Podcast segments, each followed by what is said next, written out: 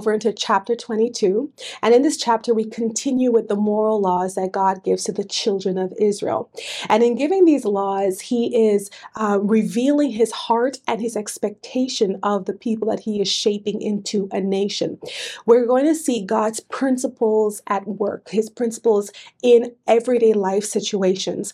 And by addressing the different situations, like I said, God is showing His expectations of their responsibility and their behavior towards themselves, their, their own property, and towards their neighbors and the property of their neighbors.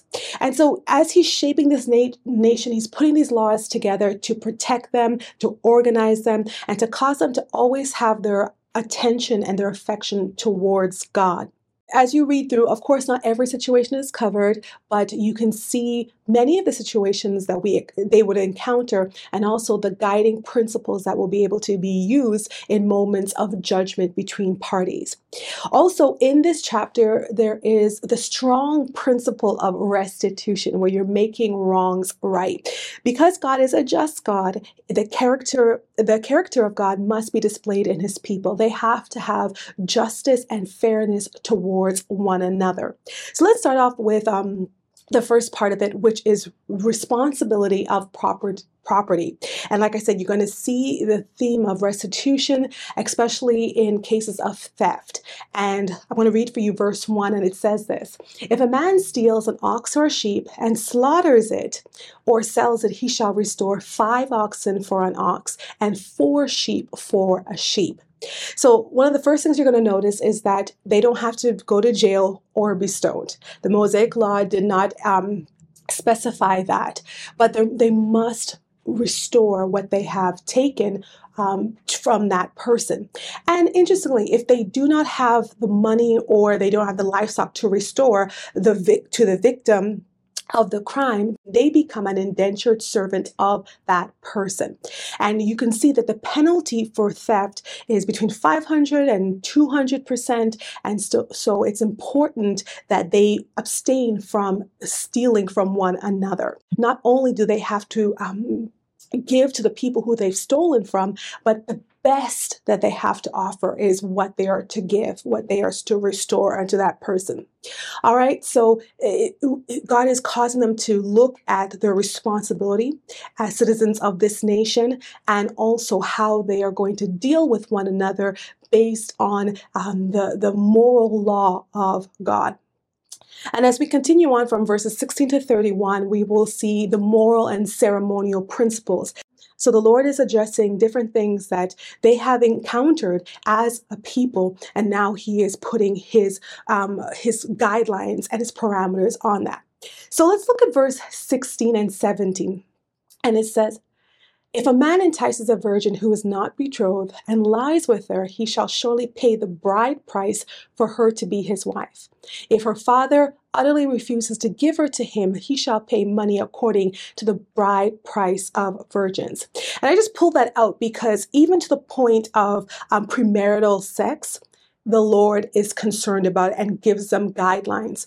And he he ensures that there is no casual sex, no meaningless intercourse. Everything is connected to marriage and family. And so he gives the guidelines of what's supposed to happen if the people do not follow um, what his law is.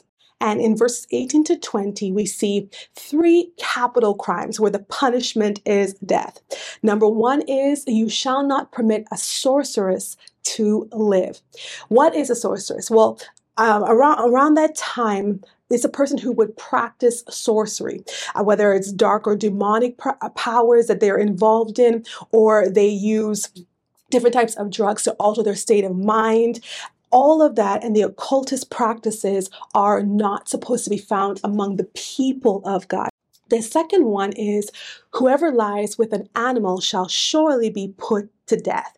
So, what we know as bestiality, um, yes, in the ancient world, it was practiced in some cultures, but God is commanding against it. Do not have that among you. There shall be no type of sexual relations between a person and an animal. And the third one we see is he who sacrifices to any God except to the Lord only, he shall be utterly destroyed. So God has said with the commandments that there shall be no other gods beside him. They shall not make any um, any idols. And now he is making sure they understand you're not even supposed to sacrifice to any pagan god that you encounter. There shall be no worship of any other god except for the God of Abraham, Isaac, and Jacob. This is the seriousness of God's moral law. And as we continue through the chapter, we're going to see that there are laws concerning the compassion for strangers. Verse 21 says, You shall neither mistreat a stranger nor oppress him, for you were strangers in the land of Egypt. So God is concerned with how they treat people who are not of um, the Israel nation, not who are not Israelites. And it's important because how we treat people is a good indicator of our character, of our morality. And especially with people we don't know, God is watching how we treat them. And also, we see uh, as he continues on compassion for the weak and the vulnerable. So, there's compassion for the strangers amongst them, and there's compassion for the weak and the vulnerable. And it is recorded in verses 22 to 24 you shall not afflict any widow or fatherless child.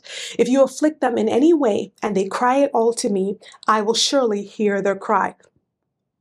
And my wrath will become hot, and I will kill you with the sword. Your wives shall be widows, and your children fatherless.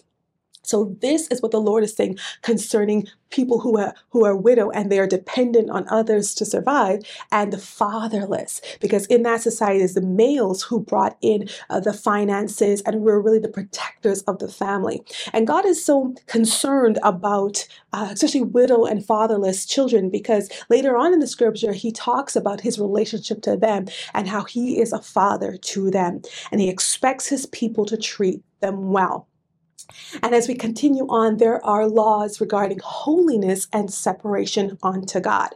And it is written, You shall not revile God nor curse a ruler of your people.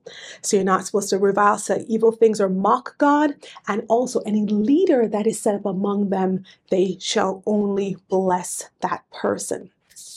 Uh, verse 29 says this You shall not delay to offer the first of your ripe produce and your juices. The firstborn of your sons you shall give to me. Likewise, you shall do with your oxen and your sheep.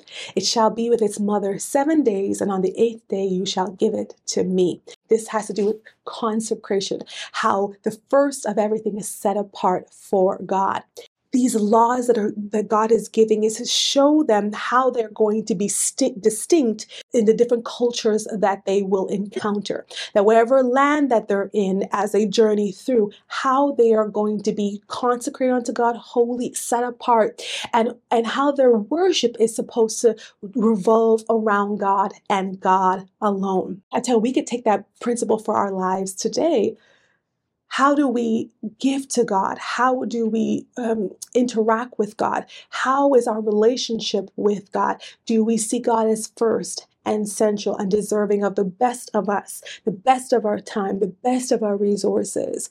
This is a principle that was set in the nation of Israel, and I believe it continues on because Jesus, Jesus was God's best to us, is given to us as a gift, and we are to honor God by giving God the best of us, giving him what he is deserving of. All right. And so we're moving over into chapter 23. We continue with the laws, we continue with the, the guidelines. And in this chapter, it starts off by talking about how you display justice for everyone. So the first section, I want to read verse 1 You shall not circulate a false report.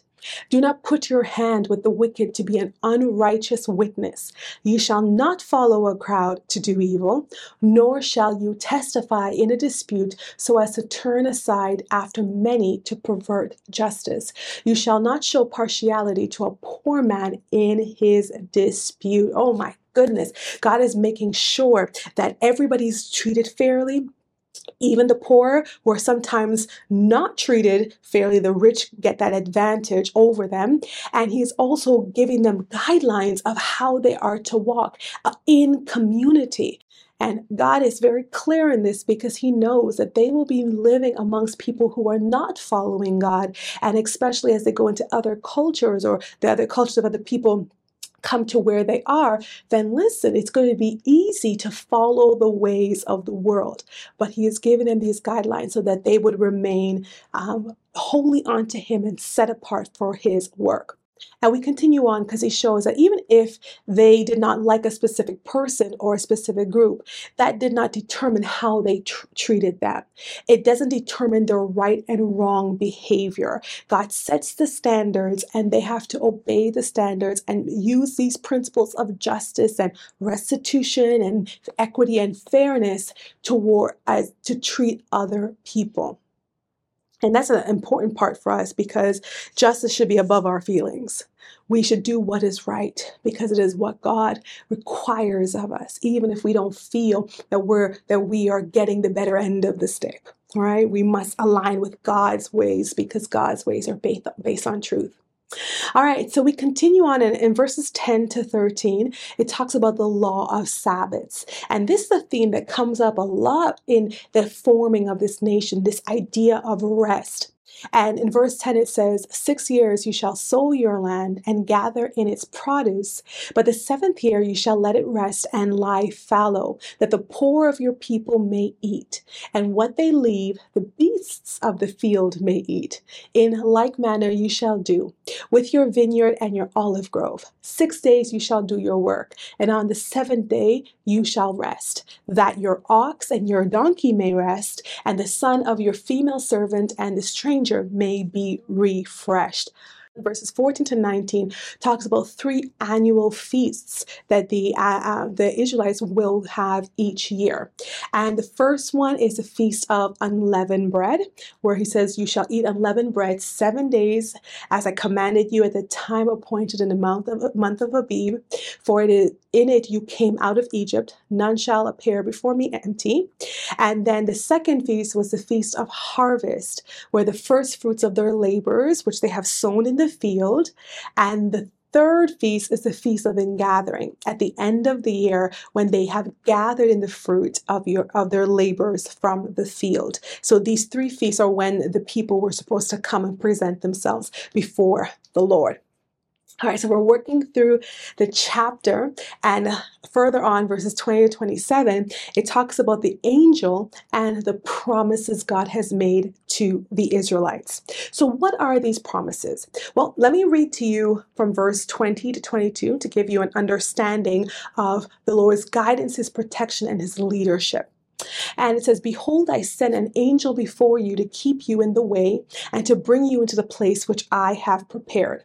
Beware of him and obey his voice. Do not provoke him, for he will not pardon your transgressions. For my name is in him.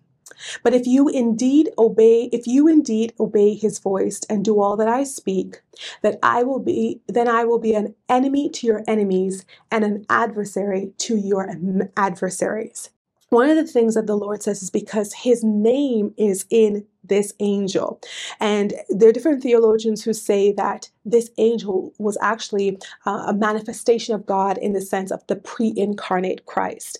And he was re- he was given by God to guide the people in their journey. And not only is his name in him, but also he says, um, if they provoke him, he will not pardon their transgression. So this angel is important, and he is the one who will guide them in the way that they should go through the different things that God will do in their lives and um, in the battles that they will fight, people will actually be afraid of the Israelites, and many of them will not attack the Israelites because of God's hand at work in their midst. All right, and also, God says, listen, I'm going to bring you to where you're supposed to be. You have the angel before you. I'm going to cause your enemies to be afraid of you. And I'm going to cause you to to capture the land of Canaan, but the enemies will be driven out little by little, not all at once. And there's a purpose for that. Of course, we would love to say, yeah, just go in and let all the, the, the enemies be gone at one shot and Israel just have the land. How for our own lives, we would love to say, God, we're just to walk into that opportunity, into that business and that family, no problems because you're with us and just have us to have victory from the get go. But the Lord knows the strategy that He is using and He knows that if He does it all at once, it will be to our detriment. So we must trust God's strategies and know that He always has a good reason for why He does what He does. Even if we would like Him to move faster, do it more quickly, do it all at once. And we have seen even with the um, the Israelites coming out of Egypt, He could have done it in one shot. But of course, we would not have had the record we have today. We would not have seen Pharaoh's armies drowning in the sea. We would not have seen the Israelites come out with all of the gold and the, the jewels and everything they came out with. And we would not have the, the account of how God moved so mightily that has been told down the ages. So that's 23. And we are going to go into 24 after the Lord shares about the boundaries of the inheritance. Listen, as we go through, one of the things you'll see about God, He is He's so detailed and He does not leave them in ignorance as to what they are to do what he expects of them and also what is theirs because of what he has promised. God has given them that so they have something to hold on to. And as they walk it out, they will be able to see the faithfulness of who God is. So, chapter 24. At the beginning, Israel is, they're affirming the covenant. Moses comes down and he tells the people the words of the Lord, the laws that he has given, the commands that he has given. And the people reply, all the words which the Lord said we will do. And that's important. I believe that it's going to cause the Lord to really release the rest, but also hold them accountable because they said that they will do it. So let's read a little bit from verses 4. I might go to about 8. And it says, And Moses wrote all the words of the Lord and he rose early in the morning and built an altar at the foot of the mountain, and twelve pillars according to the twelve tribes of Israel. Then he sent young men of the children of Israel, who offered burnt offerings and sacrificed peace offerings of oxen to the Lord. And Moses took half the blood and put it in the basins, and half the blood and sprinkled it on the altar. Then he took the book of the covenant and read it in the hearing of the people. And they said, once again, all that the Lord has said, we will do. And be obedient. This is key, okay? This is key. Verse 8 And Moses took the blood and sprinkled it on the people and said, This is the blood of the covenant which the Lord has made with you according to all these words. Uh, everything the Lord has spoken to Moses, he wrote it down. And um, you can see right there how his training in Egypt came to the forefront with his ability to write. This is not a light promise. This is not um, a very quick thing. This is very important. Why? Because it involves the blood. And we will see some refer to it as a scarlet thread that is interwoven through the pages of the Bible, coming all the way up to Jesus who shed his blood for us. How this blood, this covenant is sealed in the blood. And why this is so important because um, it shows that the animal who died for this sacrifice, their death was um, accepted as a, as a substitution for a sinner's behavior because the penalty of sin is death. And in their instance, they would have been forgiven, but that would have been temporary. When Jesus did it, that was for all time. Moses goes up to the mountain with Aaron and Nadab and Abihu and the 70 elders of Israel.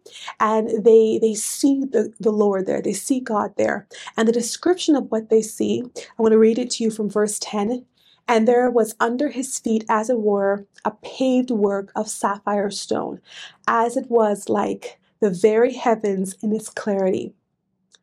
Now, you see how beautiful that description is. God allowed them to see this glimpse into um, His residence, I'll say, in heaven, so that they would have that not only that picture, the visualization, but they'll also know that they have indeed encountered the true and the living God carries on in verse 13 Moses arose with his assistant Joshua, and Moses went up to the mountain of God. So we see Joshua again with Moses. Verse 16 says, Now the glory of the Lord rested on Mount Sinai, and the cloud covered it six days. And on the seventh day he called to Moses out of the midst of the cloud. The sight of the glory of the Lord was like a consuming fire on the top of the mountain in the eyes of the children of Israel. So Moses went into the midst of the cloud and went up into the mountain. And Moses was on the mountain 40 days and 40 nights.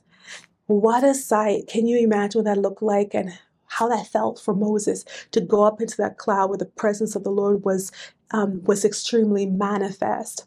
And as we go over to 25, it starts off with the Lord speaking to Moses in that place.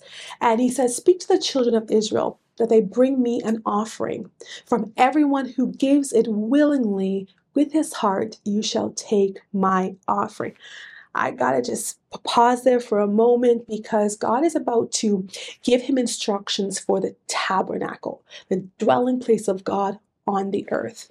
And not just a dwelling place as like a mountain, but a mobile dwelling place that as he leads the Israelites to different places, they would be able to take the tabernacle his the construction of it made it mobile um, so that he will always be in the midst of the people wherever they are but here he says he's going to build it from what they are going to bring to him.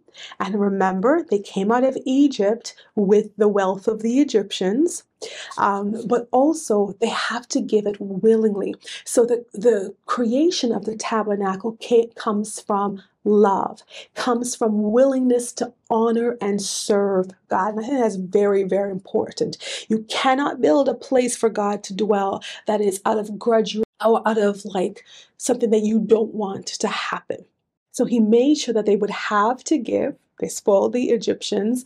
And now it's like a testing of their heart to see if they would really give to the Lord generously, especially after he has just done so much for them and he has given so much to them.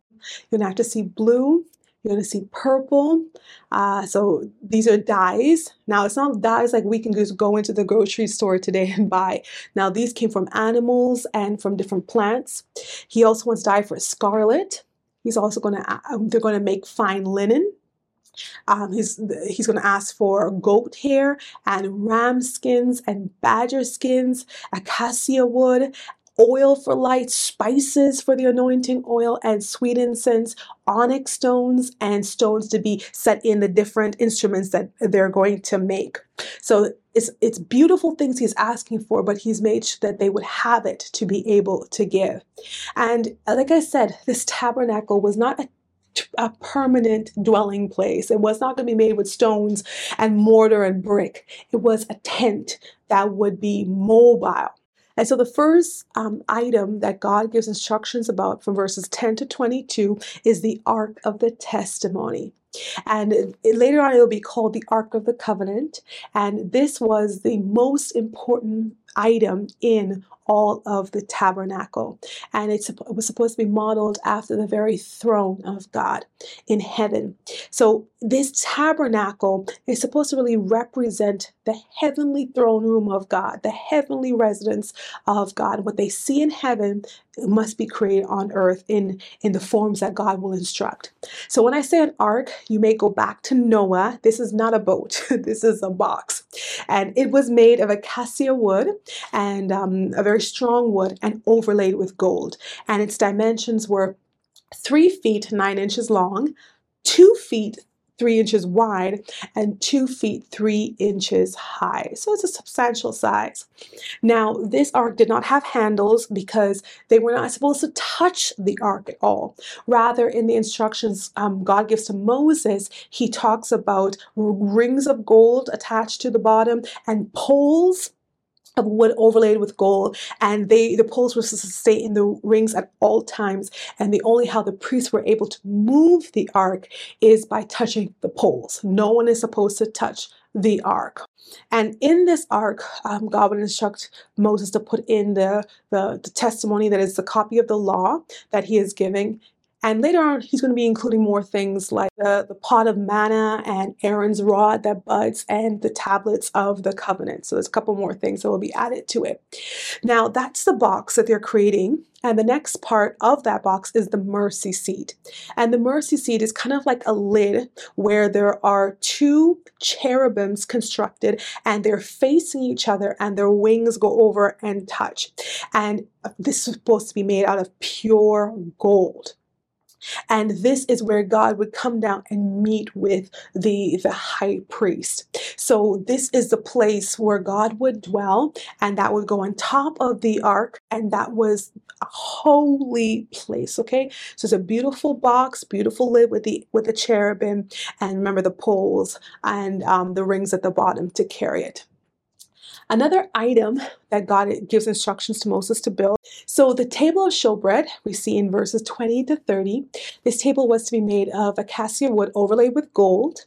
It was three feet, one um, three feet long, one foot six inches wide, and two feet three inches high. And this table also was supposed to have rings at the bottom and poles to carry it. And everything that was supposed to be used with it, all of its dishes and the pans and everything, were to be made out of pure gold, the best of the best. And verse 30 says, And you shall set the showbread on the table before me always. So on this table would have the showbread and uh, there would be 12 loaves of the showbread, and this for the priests would be eaten before the face of God. And of course, like the 12 the 12 cakes or, or breads were representative of the 12 tribes. Um, it was made of a fine flour set on the table and sprinkled with frankincense, and once a week the bread would be replaced. And like I said, only the priests could uh, really eat the bread. So we have the ark, we have the mercy seat, we have the table of showbread, and the last thing he speaks about in this chapter is the gold lampstand verses 31 to 40. So this lampstand was hammered out of pure gold.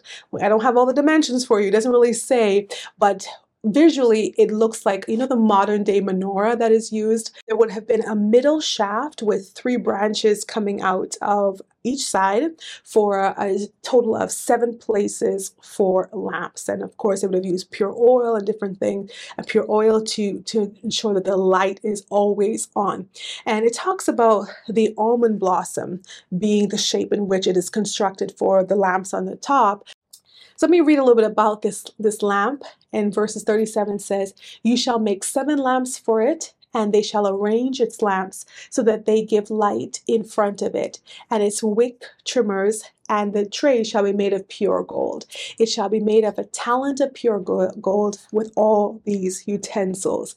And see to it that you make them according to the pattern which was shown you on the mountain over and over again, as the Lord is um, giving these instructions to Moses, he lets him know according to the pattern which was shown you on the mountain, according to the pattern which I show you. So he, everything has to be made specific to God's instructions because listen, this is not for people to dwell in, this is for God to dwell in. So it has to be made exactly how he wants it to be. He wants to make sure that they Moses follows his instructions care- carefully and closely. And in the tent as as we go on you will recognize there are no windows there are no openings the only source of light would have been this lampstand that I just described. So we're coming to the end of our session of this grouping of chapters in Exodus and going to chapter 26. God gives the instructions for the, the instruments or the elements of the, that are going to be inside the tabernacle. And now he's talking about the actual construction of the tabernacle. And I gotta say this, like if God has given such detail about his dwelling place, which he knows is not going to be forever on this earth, because after the tabernacle, there will be the temple, and then the temple will be desecrated. And, and but God doesn't change. God doesn't go anywhere. So how much more will God give details concerning your life and how you should be built and how you should develop and how you should grow as His child? God is concerned in the details, and I thank God for His grace. So when we don't always get it right, He always knows the blueprint that we are to return to. So let's talk a little bit about the tabernacle. And it's just a series of layers of um, coverings of cloth and is very well protected, very well protected. And also, a lot of wisdom goes into what God has asked for. So, the first part talks about the fine linen curtain. From verse 1, you shall make the tabernacle with 10 curtains of fine woven linen and blue and purple and scarlet thread. And with artistic designs of cherubim, you shall weave them. So the first part, the first layer, is going to have fine linen curtains of the best kind. And it, it, goes on to talk about how they're to be constructed. It's going to be um, brought together. It's not even sewn, all the curtains, but it's joined by a system of loops on the fabric and gold clasps to link the loops from one set of five curtains to the other set of five curtains. So then you have the, the linen curtain, and then on top of that, you have the curtain of goat's hair, explained in verses 7 to 13. So this is a very thick material and the different set of strips that he instructed to be cr- created they were joined together with a series of loops and bronze not gold bronze clasps. The inner cu- curtain the linen one had gold clasps but now we're seeing bronze. So on top of that okay we're going up in layers then we see the ram skin dyed red and then also badger skin now, I want to just touch very quickly about the badger skin because that was very durable and also water resistant. And I just love that, that God so put things together that even as the tabernacle's outside, there will be rain, okay? there will be the elements.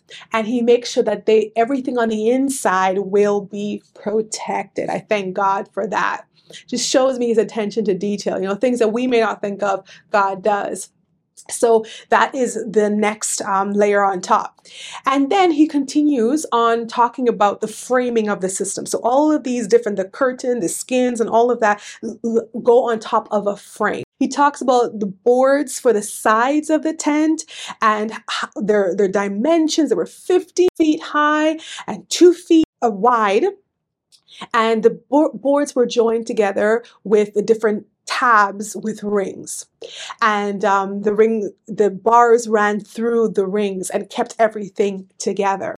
Now every board rested on two sockets of silver okay? Now let me explain to you how heavy that would have been. So the sockets of silver that each each board is resting on is 264 pounds of pure silver. God is giving Moses all of these instructions. He's giving him the outline of how everything is supposed to come together. And I'm sure he would have had a vision of what it's supposed to look like. And he was supposed to follow those instructions to a T. Where we're going to end off here is that it talks about the veil and the screen. These are the, the, the veils that cover the entrance to the different portions of the tabernacle. So let me read verses 31 to 33 for you. It says, You shall make a veil of woven of blue and purple and scarlet thread and fine woven linen. It shall be woven with an artistic design of cherubim.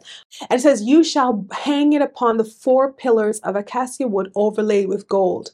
Their hook shall be gold upon the four sockets of silver. And you shall hang the veil from the clasps. Then you shall bring the ark of the testimony in there behind the veil. The veil shall be a divider for you between the holy place and the most holy. So the, the veil he's talking about separated the tent into two compartments. And the first part was the holy place, which was the large room and it had the table of showbread, it had the lampstand, it has the altar of incense, which we're going to learn about in more in the next few chapters. And the second part of the of the tent or the tabernacle was called the most holy place and it had the ark of the covenant and it. it was a much smaller room and the high priest could actually only go into that room once a year there is that barrier that veil between the holy place and the most holy place and i know it's a little bit early in our study but I just want to let you know that when it talks about later on that when Jesus died, the veil in the temple was torn into two. This is the veil that they're describing. This veil between the holy place and the most holy place, that was torn into two, giving access. Oh, I mean, I can't wait till we get to that time so we can go a little bit deeper into what that access means.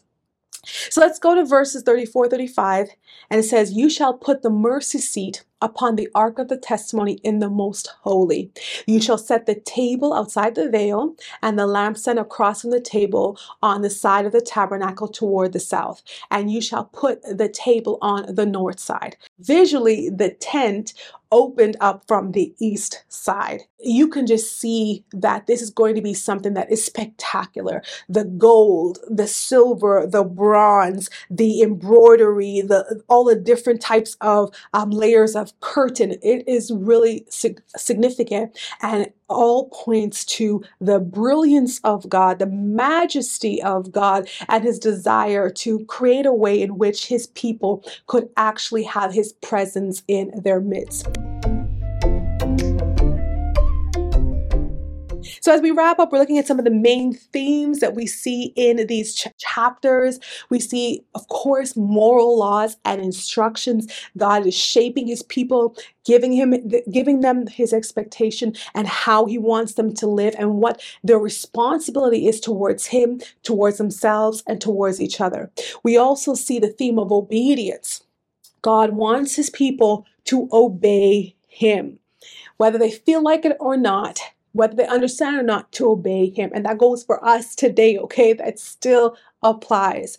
We see the, the idea of covenant, how all of this is coming because of the covenant God made with Abraham, confirmed in Isaac and Jacob. Lastly, dwelling. God always wants to abide with his people. He always wants to dwell with his people. In the Old Testament, it was in the most holy place. In, in, in the New Testament, it's in Jesus. But God always wants to be where his people are because he understands that he is what makes the difference in our lives. So, as we wrap up today's session, my goodness, it has been a little bit of a marathon, but I'm so glad that you stuck with me because we are really getting into some of the things that we, we've heard about before, we mentioned, but may not understand the totality of it or how things fit together. So, you know, take a deep breath and let's keep going because there's so much power in not knowing who God is and what He has done for His people. We want to encourage you to subscribe to our channel, share the message, and invite others to journey with you as we go through the Bible. We invite you to partner with us, definitely in prayer, and also send your questions and your comments because we want to hear from you. And if you want to be a, give a financial blessing or financial gift to this work. Trust me, there are ways for you to do it. We are stronger together, all right? So as you go, be blessed. I look forward to connecting with you next week as we go into the final chapters of the book of Exodus. All right, have a wonderful day. Dr. Michelle signing off until we meet again.